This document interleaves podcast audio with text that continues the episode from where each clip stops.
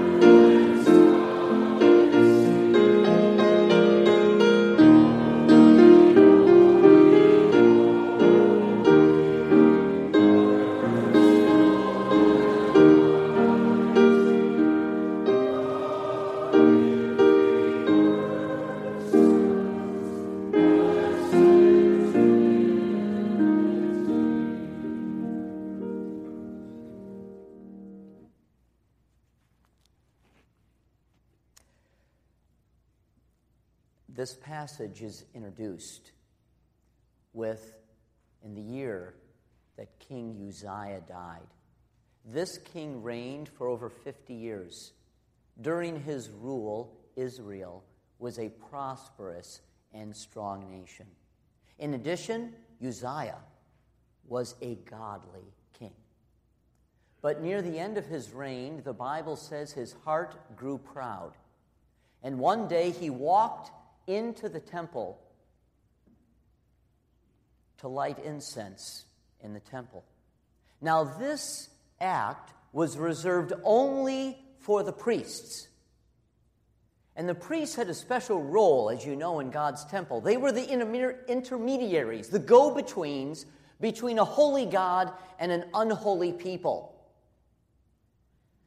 And so the priests were to offer the sacrifices, to offer the incense. And here is the king who essentially said, I am the king, I can do whatever I want, and I will do the incense.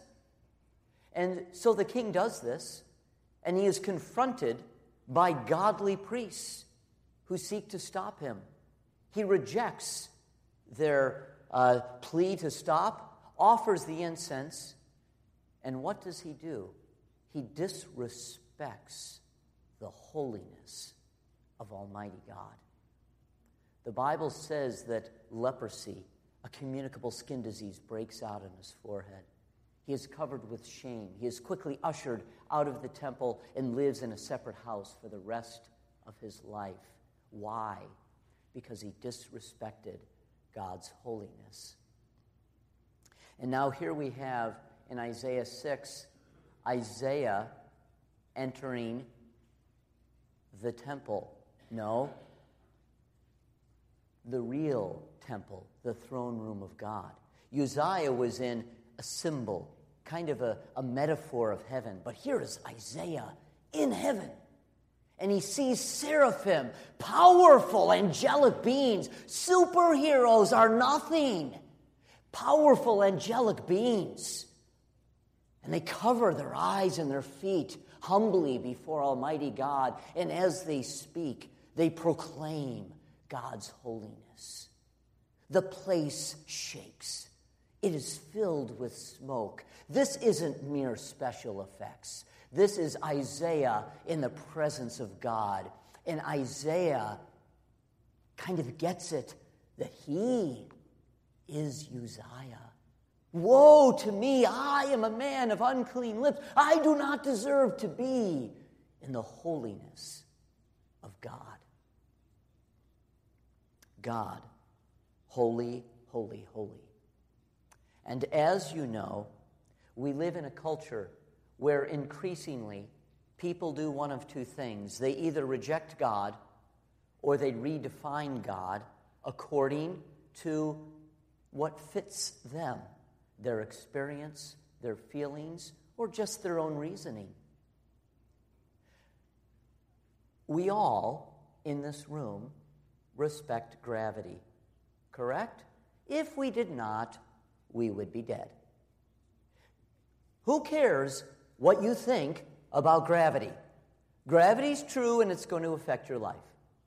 How much more? How much more with Almighty God? And who are we to redefine who God is? We must receive God's revelation of who He is, and He reveals Himself as holy, holy, holy. So holy, it is beyond our comprehension. It is absolute moral perfection, a separateness, complete separateness of anything that is unholy. As I look at Isaiah 6, I realize that I am Uzziah. You are Uzziah. We enter God's presence, we understand who God is, and yet in our pride, we live our lives. All of us in this room, we have some good things about our lives and some problems in our lives as well. But as we come to Isaiah 6, we need to remember our biggest problem in life, our biggest problem is simply unholiness. It is our sin. So God is holy. If you think about why we have the Bible, why the Old Testament and the nation of Israel, why Jesus, it's, it's all. Why? It's because of unholiness. It is because of sin. Now, if the message ended here, might be slightly educational and majorly depressing. But fortunately, there is more to God's message to us. It is the way to holiness, it is the gospel. And as uh, the next uh, group prepares uh, for a song, uh, how do we become accepted? How do we become accepted? Well, the world's way is, is simply this you are accepted based on your ability, on your ability to develop a certain type of reputation. I mean, when I was in high school, I tried to be a funny guy. And as I look back on it, I mean, it's, it's fine to be funny. Sometimes you're not funny and you try, but you know, it's, it's, it's fine. But then, how much do you try to base your acceptance on, on your personality? You know, or your acceptance on your social standing or your wealth or things you can control. And oftentimes people realize they can't achieve this acceptance and they despair. Well, what does God's word say about this, the way to holiness? I'd like to read just uh, two verses from Romans chapter 5. Uh, Romans 5 8. But God demonstrates his own love for us in this while we were still sinners, while we were unholy, Christ died for us. And then verse 21 so that just as sin reigned in death, so also grace might reign through righteousness to bring eternal life through Jesus Christ our Lord. It is God's grace, it is not our effort for holiness. I thought of the song, In Christ Alone. In our desperate situation, how do we become accepted and holy again? It is in Christ alone. And as we sing this, the line, the gift of love and righteousness, holiness, as Jesus died, for every sin on him was laid.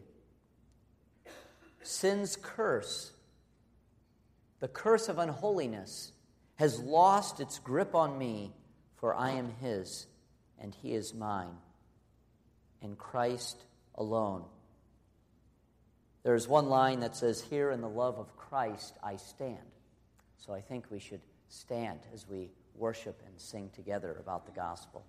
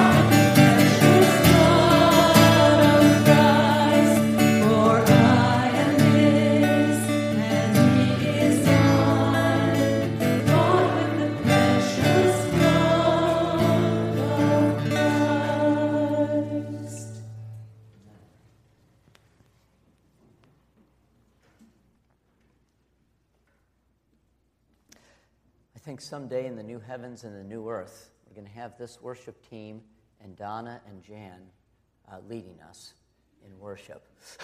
it's wonderful, wonderful.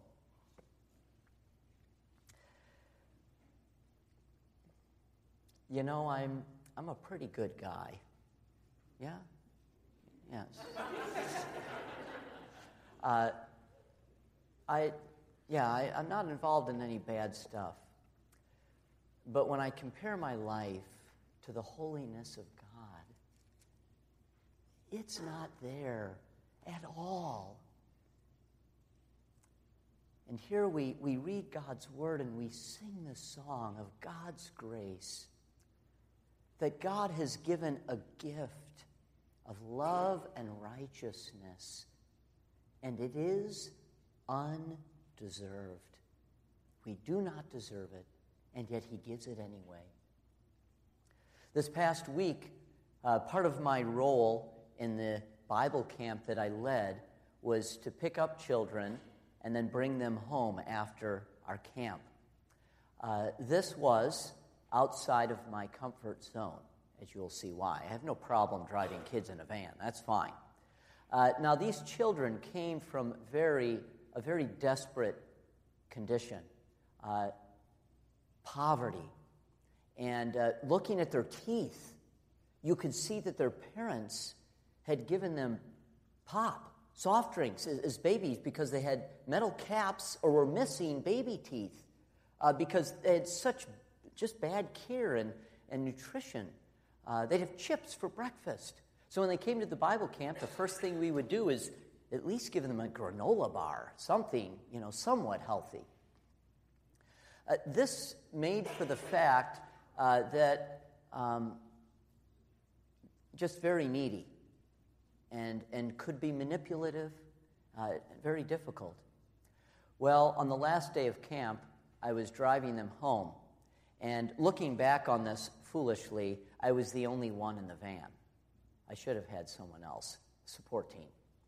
Uh, so I'm driving them, and uh, one of them turned the radio on and like the station came on, it was bad.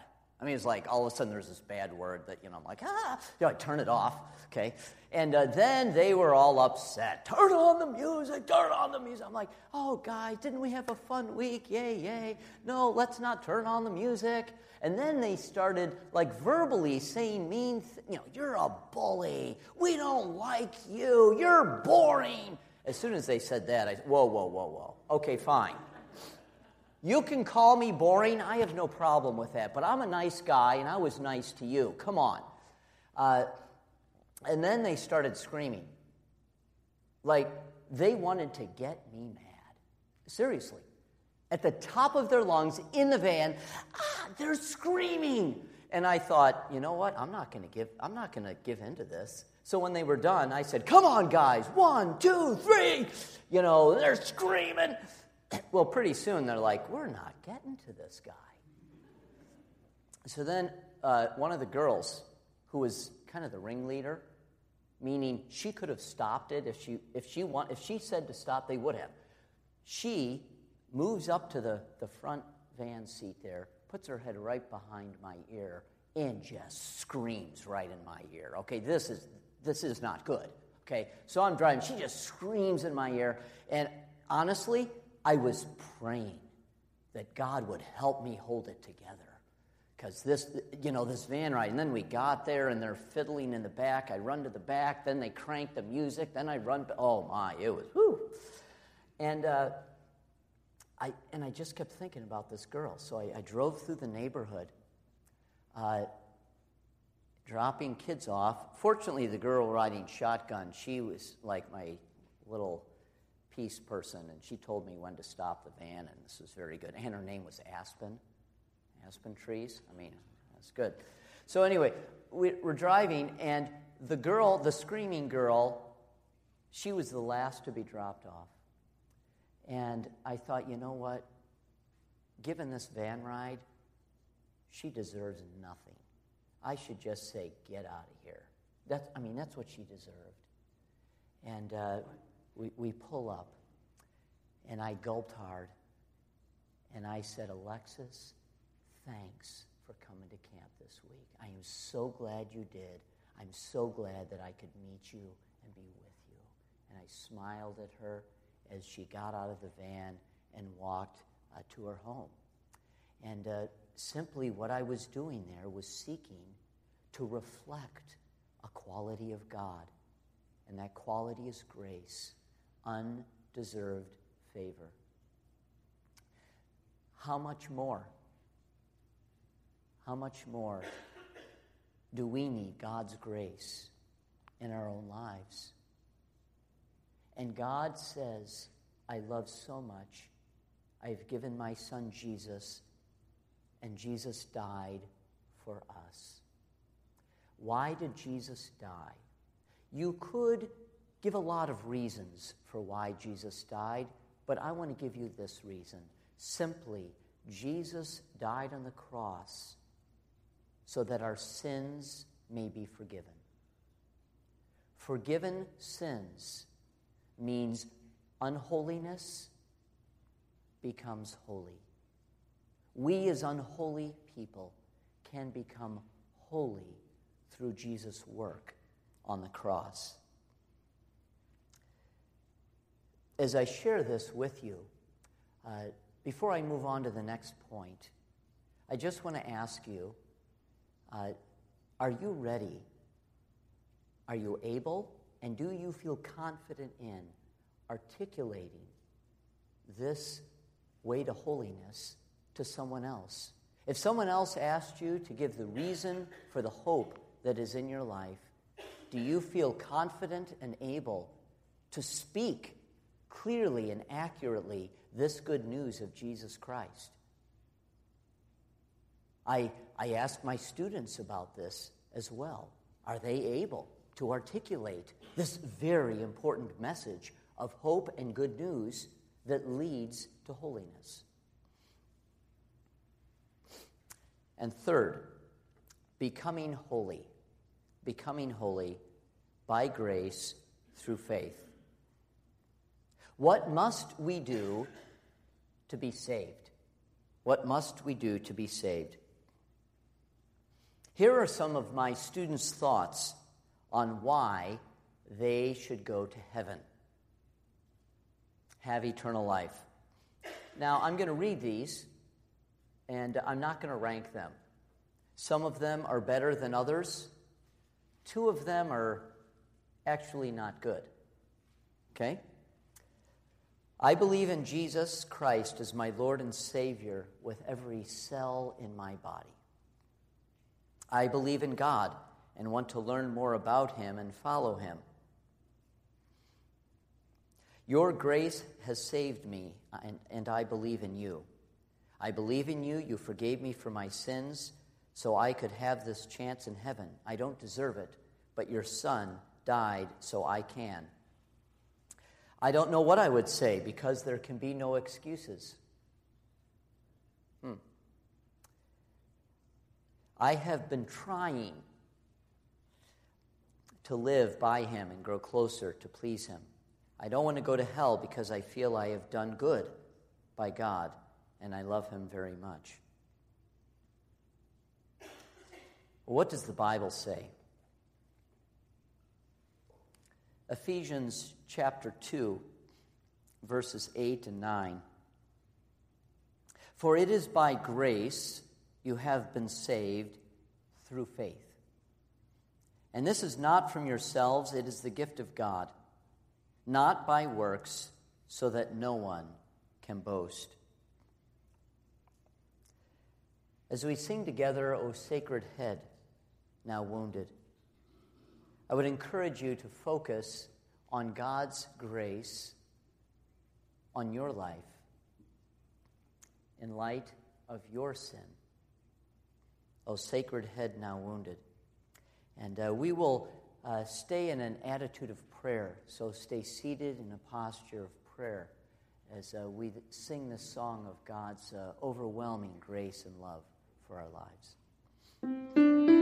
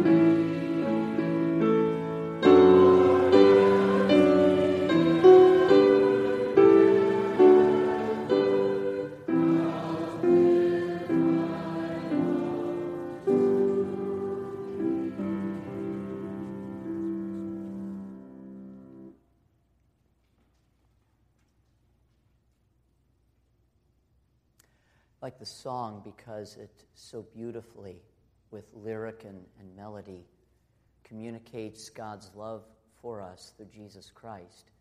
And it also communicates a response to that grace love uh, to thee. Ephesians 2 8 and 9. For you have been saved. What have we been saved from? We have been saved from judgment because of our, holy, our unholiness. And how are we saved?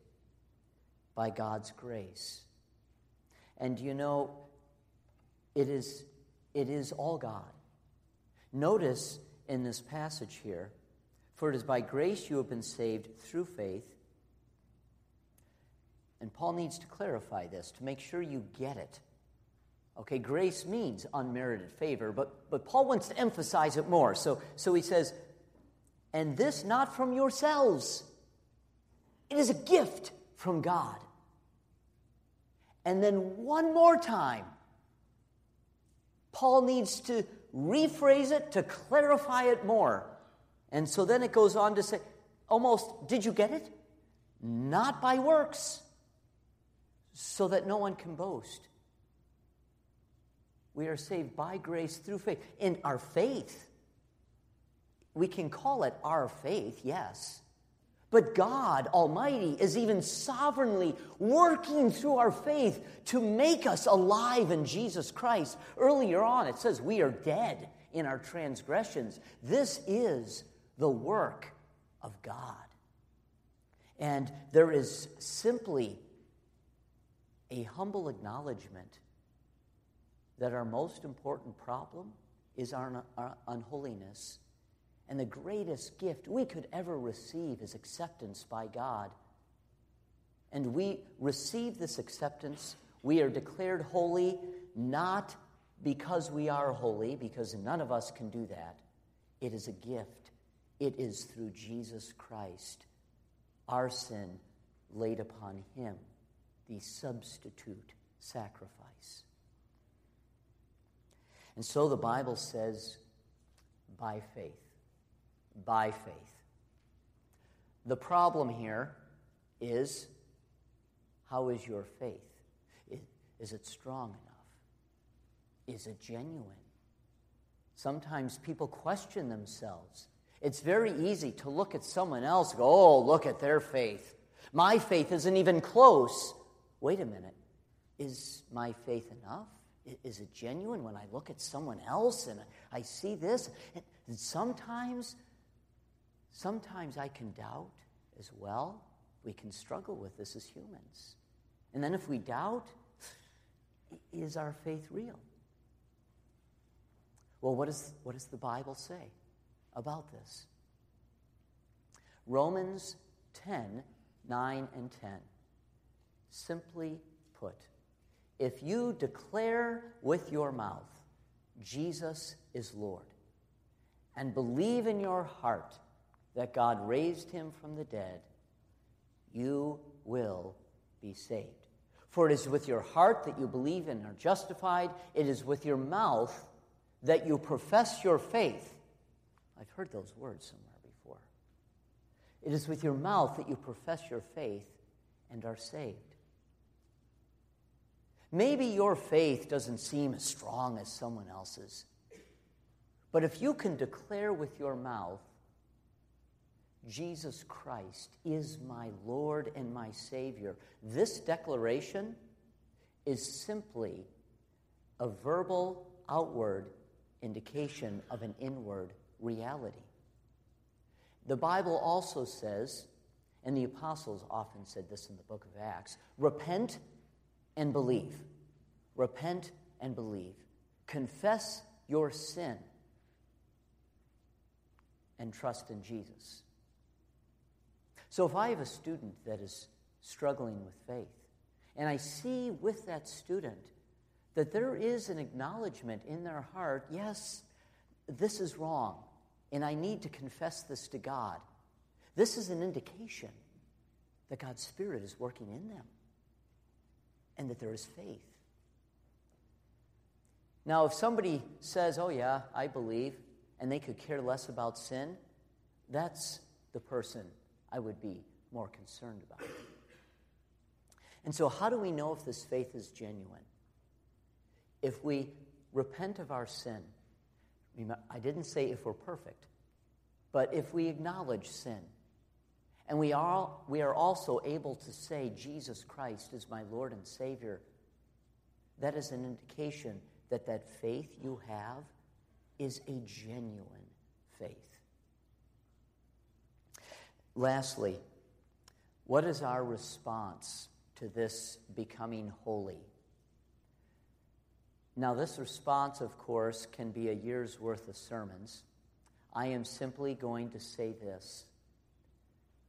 If you truly get God's holiness and our sin, if you truly get the power and the love of Jesus' sacrifice poured out upon us.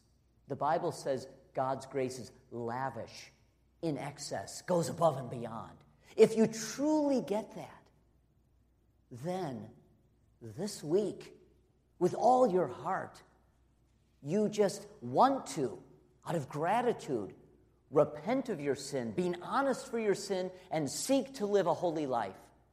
I want to tell you that God has, has put within me, oh, a desire, a desire to be holy. And I know I can't do it on my own. I, I need God's grace at work within me. But I will tell you, I think in this world in which we live, what does it mean to live a holy life in this world? I am not advocating to move to a cabin in Montana. I mean, if you're doing it, that's fine. But it's, it is to live in this world holy, holy for God. And that holiness comes down to a click of a mouse, to a swipe of a screen, to one word coming out of your mouth, to thoughts that you dwell on. How is unholiness being accepted in your life? And how is God calling you to repent of sin and be thankful for this grace by living a holy life before a holy God?